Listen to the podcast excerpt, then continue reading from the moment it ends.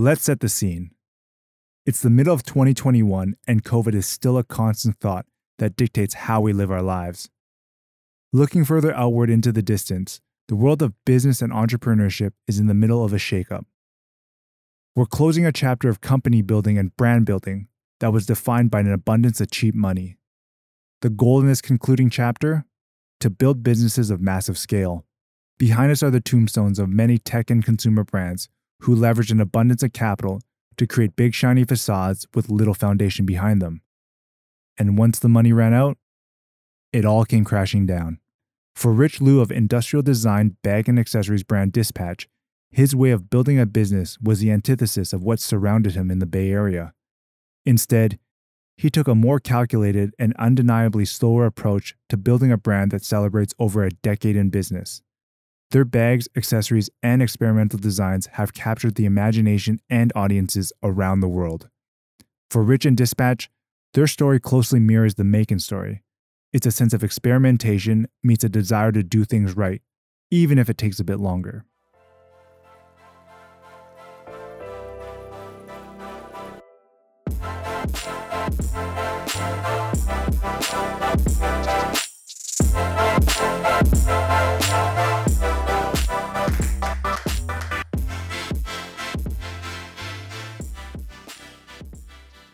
My name is Richard Liu. I started and run a company called Dispatch. Uh, we make military inspired bags and accessories. Uh, everything's mostly made here in the United States. Our headquarters is currently in South San Francisco.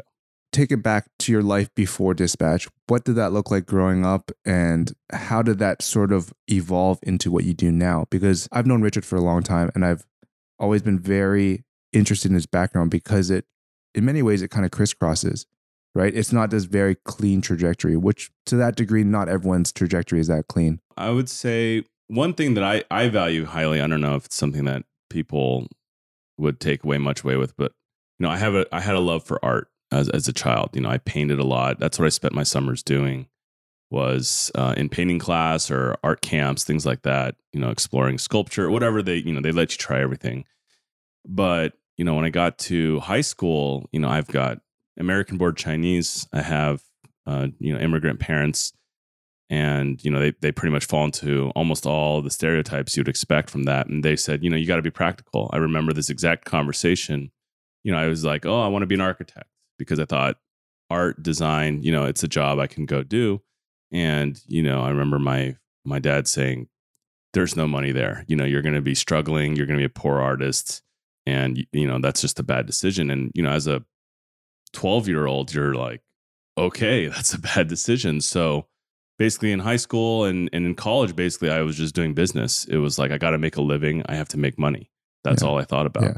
Curious, what are your thoughts on the way financial stability and financial positioning plays in one's ability to pursue creative passions? I think that what you mentioned is very much a, a, a familiar story.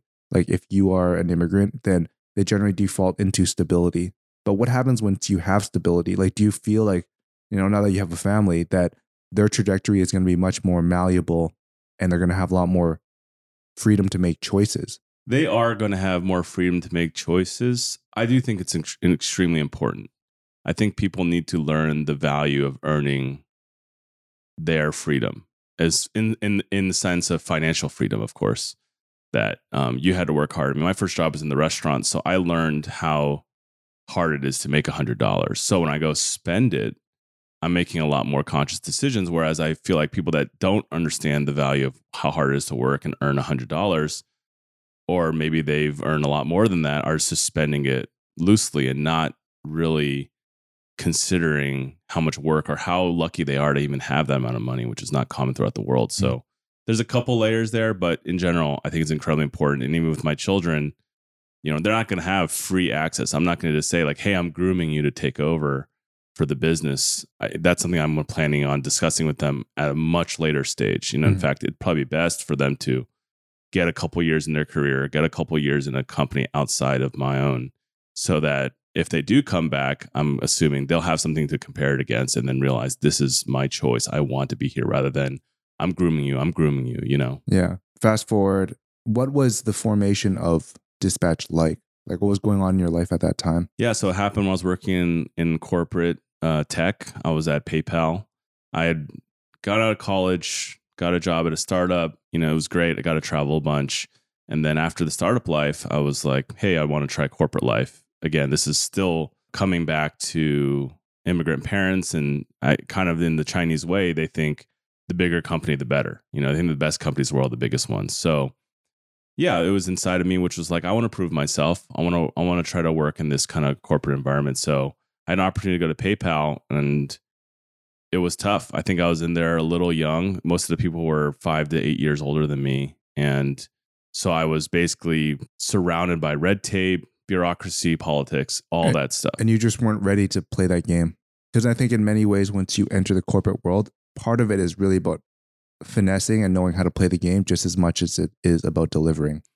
and your expectations, right? I had high expectations still. I think a lot of people when they go in, as far as like how much excitement you're going to get out of your day to day. You know, I was young. I was expecting a lot. I wanted to come in and take on projects that were going to like keep me excited. But I think as you're a little older, a lot far along in your career, you're like, this is just what you do. you know, I think that was actually a valuable experience. You know, people go back and like, well, what, what, would you do differently?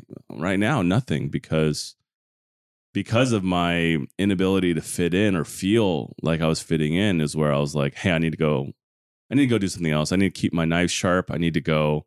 And that's what led me to, you know, reaching out to other people on other small businesses, trying to just moonlight. So I spent my nights and weekends, you know, learning photography, learning social media. Well, I mean, I was already doing social media for my job. So that part was like kind of a barter chip. You know, I could make websites and I could run social media. So that was my bartering chip for companies to let me kind of peek under the hood, see how the process is. And then that in itself was a fulfilling experience just to say, ooh, this is how people are doing it rather than my nine to five of spreadsheets and, you know, A B testing results and, you know, all that kind of stuff. What was that initial catalyst that pushed you, hey, I'm going to go and start a strap company? Yeah, so it wasn't uh, it wasn't under that guys It wasn't I want to start a strap company. I was I was trying at the time to to start some little side businesses. I never thought I was never like, "Hey, I'm going to go and be my own boss." I think that's one misconception people have. They assume if you're an entrepreneur, you always want to be your own boss. And that wasn't the case for me. I was fine working for other people, helping other people build a vision. So this was the one, you know, and so I had I had tried a few other things, websites, t-shirt ideas, things like that. Nothing really got any feet underneath them. And Dispatch was, you know, out of a need. I needed a camera strap. I bought this new little camera and the strap was, you know, 16 inches in length. And, you know, I'm I'm six foot one, so this thing just wasn't gonna work.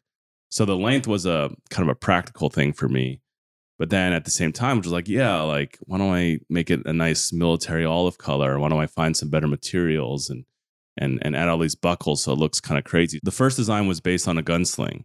And, you know, I was buying parts. And so I made the first one just as for myself. But all these other small business owners that I'd been helping out on the side were like, hey, this is a cool product. You should try it out. So I remember the first time after I made my one for myself, I went back and made 10 more. And this was all done um, at a local luggage repair store since, you know, they had the type of sewing machine that can go through uh, military webbing.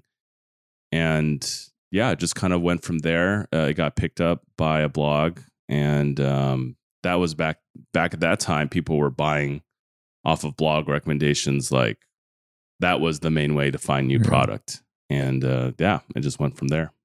Was the beginning of Dispatch easier than you thought it'd be in terms of just the the way that everything was timed out and everything just sort of fell into place? I would say it's some aspects of it could happen today. I think the exact way in which, in which it did happen probably couldn't happen today. Talking about the state of the internet back then, you know, people weren't really applying it to tangible goods yet. You know, they were they were trying to find, you know, online mortgage applications. I remember being a big thing and and credit score and things like that. So it was basically this like all digital um, landscape so now that's not true anymore. Now people are product is being you know is just as prevalent as digital um, stuff uh, through traditional media outlets and and social media and all the ways that people are interacting with the internet right now. now would be a good segue to, for you to discuss the philosophy behind Dispatch. And has that philosophy changed as you've developed the brand versus what the initial catalyst was?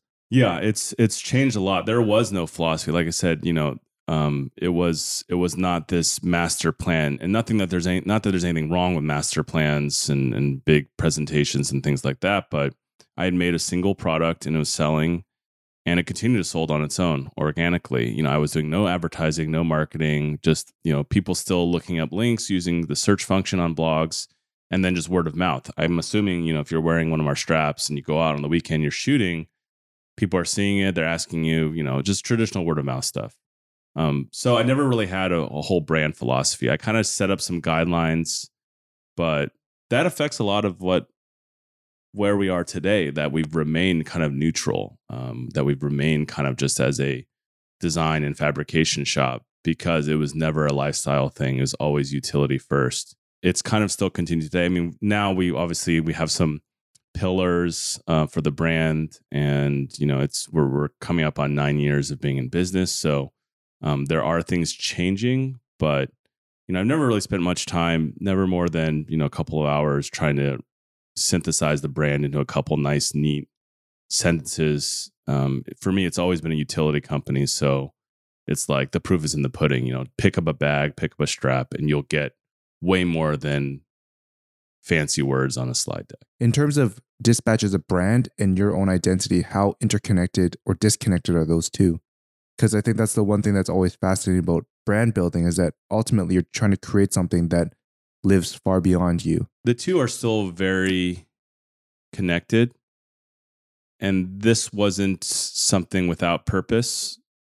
I think for a while it was like dispatches this line. And I think, that, you know, there was a good period of the company where I was overthinking it where it was like I was trying to create this this brand, this lifestyle thing, um, this presentation that I could sell to big chain retailers.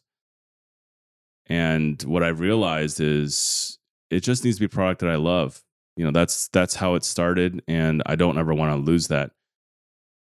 Do I want them to be completely separate one day? Yes, I do. I, I do want dispatch as an idea, if it's a truly worthy idea, to be able to act and grow autonomously from my own personality, but and my own personality and preference. But right now, certain phases of the company, especially when we're trying to, let's say, go a new direction or establish a new line of business, like I need to be very hands on. And, and we are kind of coming out of a period where we are trying to redefine strip down what doesn't need to be there and double down on what is really important parts of the business. Mm-hmm. So over the course of your time with Dispatch, obviously you're, you know, the founder operator. How do you go about solving the challenges that arise? Do you have a framework or a way of thinking? I would say it's largely habitual. It's it's kind of the tried and true method. I, there, it's been refined throughout the years. I try to put a, a floor and a ceiling on it so, you know, a ceiling being not overthinking the problem, not getting too far away of trying to solve everything. A floor being where I'm remaining practical and that the the problem is actually being solved, and uh, I'm not over investing resources or time to try to solve it. So, but that's all tweaking. That's all stuff that that's all experience it comes through. You know, hitting dealing with a hundred different things, and then now all of a sudden, after the experience, you have a more refined way of of addressing issues as they mm-hmm. come about. And in many ways, experience is a byproduct of time. But are there ways people can accelerate experience? There are. I wouldn't. I don't know if there's any ways I'd recommend. I'm a big proponent of time. I, I both from a branding perspective and as an operator perspective because you see things level out on their own. You know, you, you think a big tidal wave is coming and ends up just being a, a regular sized wave where there's nothing behind it. Or, you know, the inverse is true where you think nothing's humming and then actually, oh, no, things are actually changing. So for me, I really think, yeah, there's exp- experiences come with uh, in- encounters, right? Like things have to happen. Doing the same thing over and over again, turning the same wheel, you're not getting new experience. So um, you can go out and create those. And certain businesses, I think those are good. You know, like a media company, I think you are you know that's one of the challenges is you are networking, you're meeting new people, finding new stories. So your your experience is eh, kind of or organically accelerating because of that activity. For me, running a business, like I'm a believer in stable, rational decisions. I mean, yes, there's risk taking every now and then, but um, I, I personally have not found that much success in going out and trying to find stuff. Usually, what I find is trouble. When you go about designing a product, how do you look at the overall problem to solve? And how do you balance people that want a super innovative, tech driven bag versus those that don't want to be overwhelmed by functionality? I mean, for me, this goes a little bit back to my own personal perspective. I try to make a product that I myself am excited to use or excited to give someone else to use. It, it, may not be something I do every single day. So, for example, we make a product that's kind of a hybrid gym and work uh, duffel. And the whole point was, hey, you know, you need to go to the gym during lunch. It's you're not going home. And so we have an area for all your gym gear, and then we also have an area for all your work things and that was something I was doing for a period of time. I'd work out during lunch. That was, you know, that's what fit my schedule. I don't do that anymore just because, um, you know, my commute's a little different. That was when I was working at nine to five.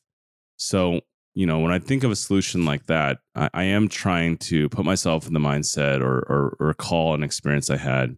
It, so it may not be something I'm living today, but it's still kind of within the confines of what I want to design, what I want to make. Um, one component we do have in our design process, however, is if we want to make it in the US or which is most of our, which is all of our bags, we do have to be very restrained as far as how we design the bag, being that, you know, things made in the US are a lot more expensive. The hourly wage is super expensive compared globally, which you can argue is good or bad thing. As far as manufacturing goes, it it limits you a little bit. So we have to be very careful. We need pockets to have multiple purposes we have to make sure that it's very necessary and we make sure there's no kind of superfluous sewing that adds to the costs that ends up making it more expensive for the end consumer.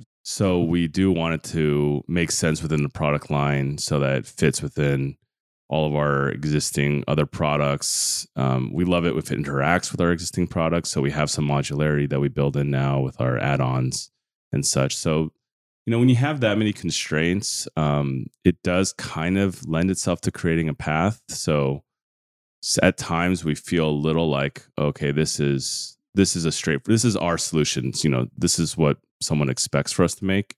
That does happen, but you know, we we have to find our own personal ways of of getting outside of that. As I've seen and witnessed firsthand, there's a lot of benefits to you having the ability to iterate quickly, to make changes, and to have everything essentially within an arm's reach away. Yeah, uh, this is a topic that people, you know, oftentimes ask about, which is why made in USA or, you know, like why still made in USA. Of course, there is a patriotic component to it. We like supporting, you know, our, our it's a mom and pop business, so we want to work with other mom and pops. That's just a, a peer thing, a personal preference. But in the early days, especially, it was a very functional thing. So first off, if you want to make things overseas, you really need to go people, I would say, from my just anecdotal evidence, people that just try to send something off and hope it comes back finished and perfect and everything, it's it's just not going to work. You have to go there, and I, I couldn't do that as with a nine to five, right? I couldn't go spend a weekend or two in China trying to do it, but I could go to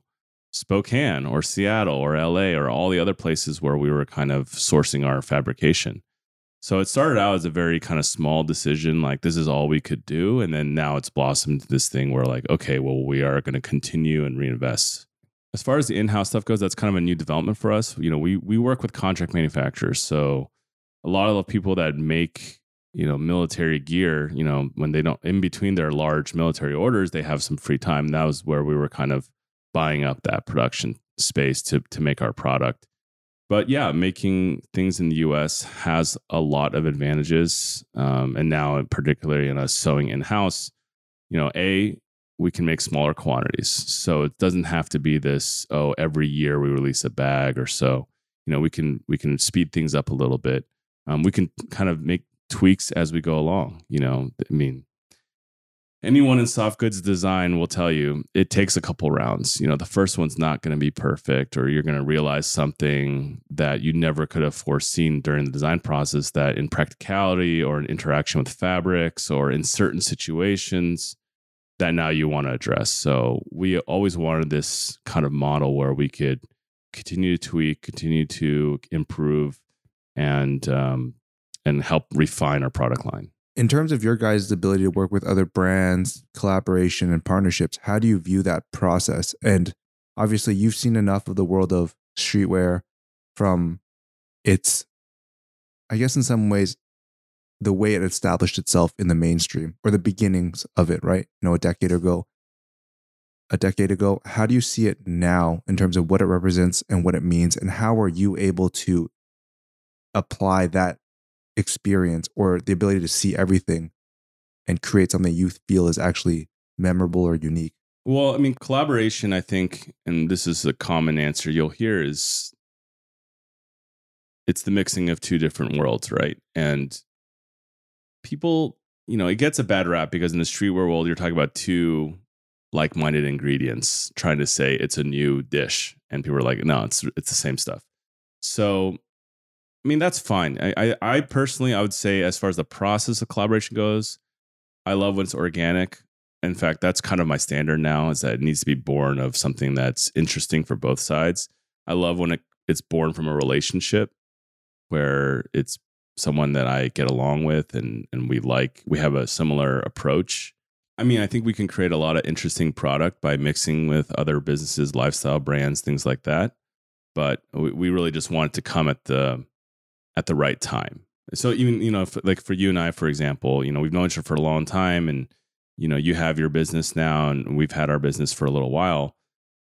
It, but it wasn't the first phone call, you know, from either side. It was when the timing was right, when it felt like, you know, and and as, as we've created a, you know, we're going to create a better product because the timing was aligned and in a better way. So, you know, that's the kind of philosophy or, or success I've seen. We've we have had some projects in the past where it was like, hey, we want to put your our our brand on your product and and we'll still do those as needed. You know that's it's almost like a you know a manufacturing job that we do for someone but if if you want to talk about like real collaboration you know i want to take two worlds but with like-minded approaches or skills or or principles and then seeing what the result comes out from mm-hmm. that. I think that's the best result. And on the flip side for us i would say that despite the fact you look at product multiple times a day, there is something different when you're actually in the driver's seat and you're trying to theorize what is something I want to do, but also you want to have some sort of commercial element to make it successful. And I think you mentioned this like everyone thinks they can design a product, but the reality is that it's actually much harder when you have a goal beyond yourself, right? And maybe you can talk a little bit about what it's like to design knowing that the end user is somebody that you don't exactly know. You have a general sort of umbrella range of what they are interested in or or what needs they they require, but what's it like when you actually need to design something for that? I think there's an interesting kind of idea and conflict in that question, which is do you design to your perspective or do you design to the end user's needs? And the answer, of course, is both, right? You have to do a little bit of each. I mean, personally, I don't think you. I mean, I don't, I don't think making a product strictly from customer feedback is is a good long term strategy. Just because you lose all perspective, then then you're just kind of building to to what people want, and you know, there's a lot of resources that'll tell you that's that's not the right way to create original product to make innovative product. Is that perspective sort of informed by what you've experienced with consumer behavior? In that what they think they know or when when you have too many cooks in the kitchen the end result actually is something for nobody. Yeah totally. That that's definitely from experience. You know we get emails we get people complaining about it and praising us for the exact same design decision. So you know i don't get mad when people come in and say why don't you make it like this? because they're not aware there's another person coming in which is like this is exactly how i want it this is what i love you know about your bag so for us, you know, but at the same time, we can't become callous to that. I think we always want to take customer feedback, especially people that are you know that have been with us throughout the years you know there's a couple there's a couple ways in to really get feedback to me where it lands in a very kind of um, truthful way um, but yeah in general i try to lean heavier on the perspective this is what i think is right and as long as our company is moving in the direction that it needs to be i think i have earned the right to make that decision the way i want to be now it's a business. You have bills to pay. You have to have sales. You have to have money flowing in our world, especially. So if I start making bad decisions and the, and the money stops flowing in the right way, I need to listen to that as an operator of a business. I need to listen to that and really address what it is. So it's a little bit of both. It's not too much of either, and it's it's a fine tuning that you will develop over time and experience and uh, of your customer base because it's different for each audience. Yeah. How would you describe freedom in your shoes in terms of the ability to make the decisions you want to make versus, but also keeping in mind that as you grow and as you establish a brand, sometimes it might be more difficult to take liberties because there's an established trust with consumers and customers. Yeah. So my approach to freedom is exactly I think in a very simplistic view, the ability to design and create as I see fit. Mentioning bringing it back up the R the R and D line that we launched, it was almost actually like I'd created my own prison because we had all of these components and expectations from our existing military inspired line that in some ways limited what I could do. I felt personally, I thought it'd be weird for me to put out a bag that doesn't have, you know, thick military style zippers and, and ballistic fabrics and things like that. So, you know, this whole R&D line was for me giving me more freedom to be able to just say, "Hey, I want this weird little keychain thing or I want to braid up this little, you know, tether for for my camera." And so that's how I define freedom. It's like any impulse, any thought I have, I can go and make it without consequence or without actually really risking our core business even from a perception point of view. It took me a long time to break away from, you know, these kind of superstar success stories and feeling like, you know, maybe we're not big enough or maybe I made mistakes along the way. I, have kind of put that all to bed now. You know, my my ultimate I've I've kind of dialed it down to what I really care about, which is I want to make a product that I I think is important and I want to put it in the market for people that also share my perspective and vision on things. As long as I can do that, in a responsible manner without digging a hole for myself, then that is a good enough reason for us to keep going on. At its worst, what does it feel like when you're in that hamster wheel and you're always measuring yourself up to someone else?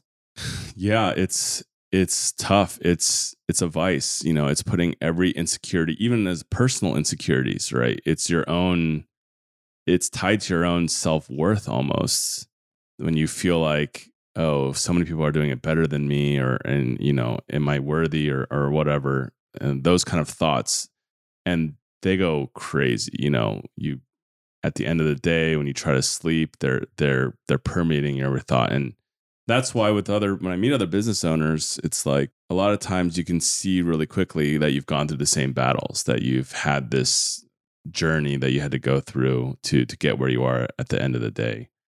So as far as getting out of it, I think it's just reassurance. You know, we've had some customers write us letters in the past. I have them all. I save them all. So anyone listening to this that you know wrote me a letter or returned a bag with a letter of what they didn't like, you know, I save them all.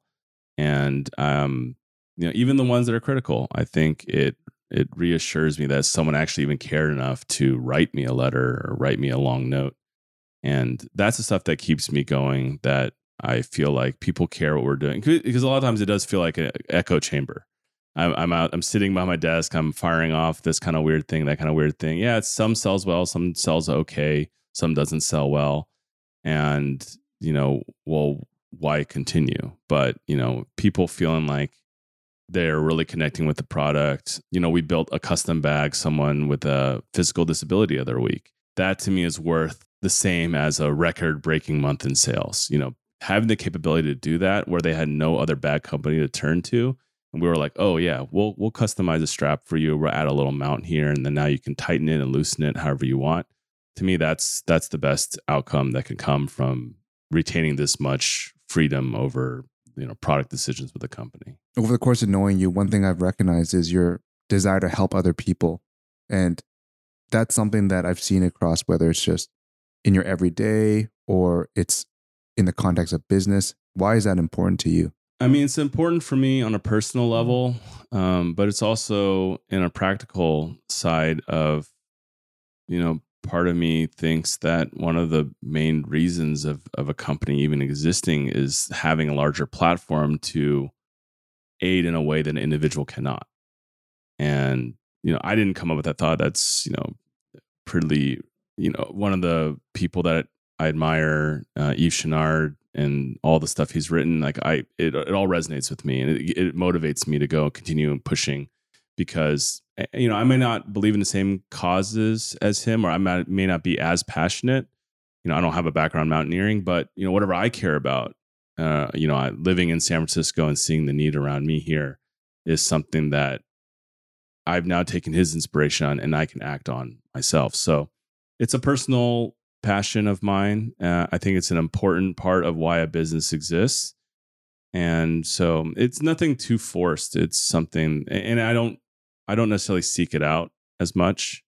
In fact, it's something I like. I do enjoy discussing. You know, I I did for a while have open door policy. People email me, yes, let's meet, let's have coffee.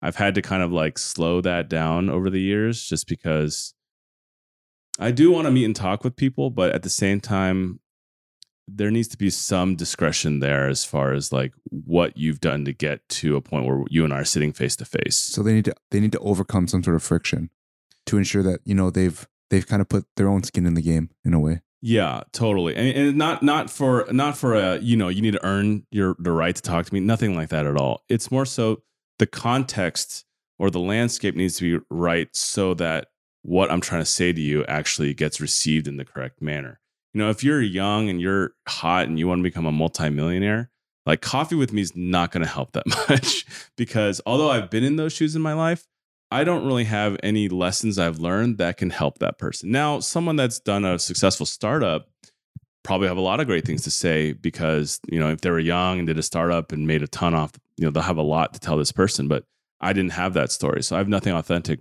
or personal to share with them. Um, so if for me, it's like if I want to invest the time, I also want that to be reciprocated. I want to meet someone in the middle. You know, I don't want to go all the way to them. I don't want them coming all the way to me. I want to meet them in the middle. So that discretion, that discretionary approach is kind of like the way to self select that uh, meeting that should or would take place. You know, over the course of this conversation, there seems to be a very high level of self awareness and understanding what you are and what you aren't. How do you think that you arrived at that position? Yeah, I do a lot of thinking in my, inside my own head. I try to take myself out of the environment. We, we spoke a little bit about kind of like your day to day and uh, being an operator. You know, I, I try to segment my days. So there are time where I'm in email land or I'm meeting with the team, design team to talk about feedback and what we want to do with next steps. And I also have my own personal time where I try to sit and, and gather my thoughts and really make a decision a concerted decision about what my stance is on something. So, I mean, my personality has made a company that is reflective of that. I don't know. I wouldn't be a good club promoter because I just don't I don't frequent that venue. But someone who does would be great at that job. So, you know, what dispatch is is, is a reflection of my personality, is a reflection of let's say whatever that self-awareness is that I have. Um so it's not something easily replicated, but if someone out there feels like, hey, this guy's answering questions like I would answer. So it feels like there's some similarities there. Like, yeah, take time, write down your thoughts, try to take the appropriate amount of, you know, whatever environmental cues to say, okay, I need to really sit and think about this. And, you know, one thing that we did, I did recently personally was, you know, I went, I spent a little time doing a little soul searching on behalf of the business and really deciding what's important and and what I want to be our focus going forward. So that took that took almost a year. You know, that took and it wasn't just one moment. It wasn't like oh, I'm gonna go to the park and sit on a bench. it was like you know I'm gonna be you know it happened a little bit when I was staring at the beach with my kids. It happened a little bit when I was on a bike ride by myself. Happened a little bit when I was driving to the city to meet with somebody else. So you know, but you do have to spend some time thinking about like, hey, I gotta, I gotta spend some effort on this, and then try to come to an end result. What does success look like for you at Dispatch? So I think it's a very simple answer. I think it's that we get to keep doing what we're doing. Um, there is no long term next phase exit strategy. For me, it's really just being able to to create product that continues to exist. And, and that's a self-imposed metric as well. You know, we don't want to keep making stuff that no one cares about or no one finds any usefulness of, and it's a, it's a waste of time and resources. We want to continue to make product that is helping people with their everyday travel, uh, everyday commuting, travel, everything that re- regards to their their items and goods. So, um, as long as we get to continue doing that, I feel like we're living in the success. Yeah, and and big a big part of that also is is our employees. You know, if you think about when I think about our customer base or, uh, or the people that we touch, you know, the people that are closest to it are the ones that that are part of the dispatch team. And you know, one thing that I'm proud of throughout the years, you know, aside from, you know, getting written up or, or, or seeing some celebrity like it is we've never had to let anyone go due to financial constraints. You know, we've had to tighten our belt at times or, or maybe not take our own salary, but you know, we've never had to get a point where, hey, like we can't afford you anymore. We have to, you know, we have to move on. So I want to continue doing that. You know, we don't have a big team, but I want everyone there to feel like they are invested in the company, they have a path for themselves to personally develop, and that they're also creating product or helping create product that is really being appreciated and and it's important that it exists. So um, that's kind of like a side goal, but still very important to and core to what we do. In in terms of building dispatch and you know embarking on this journey, what did you think it'd be like to have your own bag company and strap company and what has been the reality of it? I wouldn't say my experience has been that different from a lot of the stories you'll hear out there as far as owning a company. It's a roller coaster. There are high highs and low lows. In that regard, just general running a business that I didn't really foresee was how important restraint is. You know, you think when you enter a business, you're like, I got to make moves. I have to go out there and, and make the success happen. But in my world, at least, or my experience has been restraint as well, and not finding myself creating problems for myself by trying to do too much.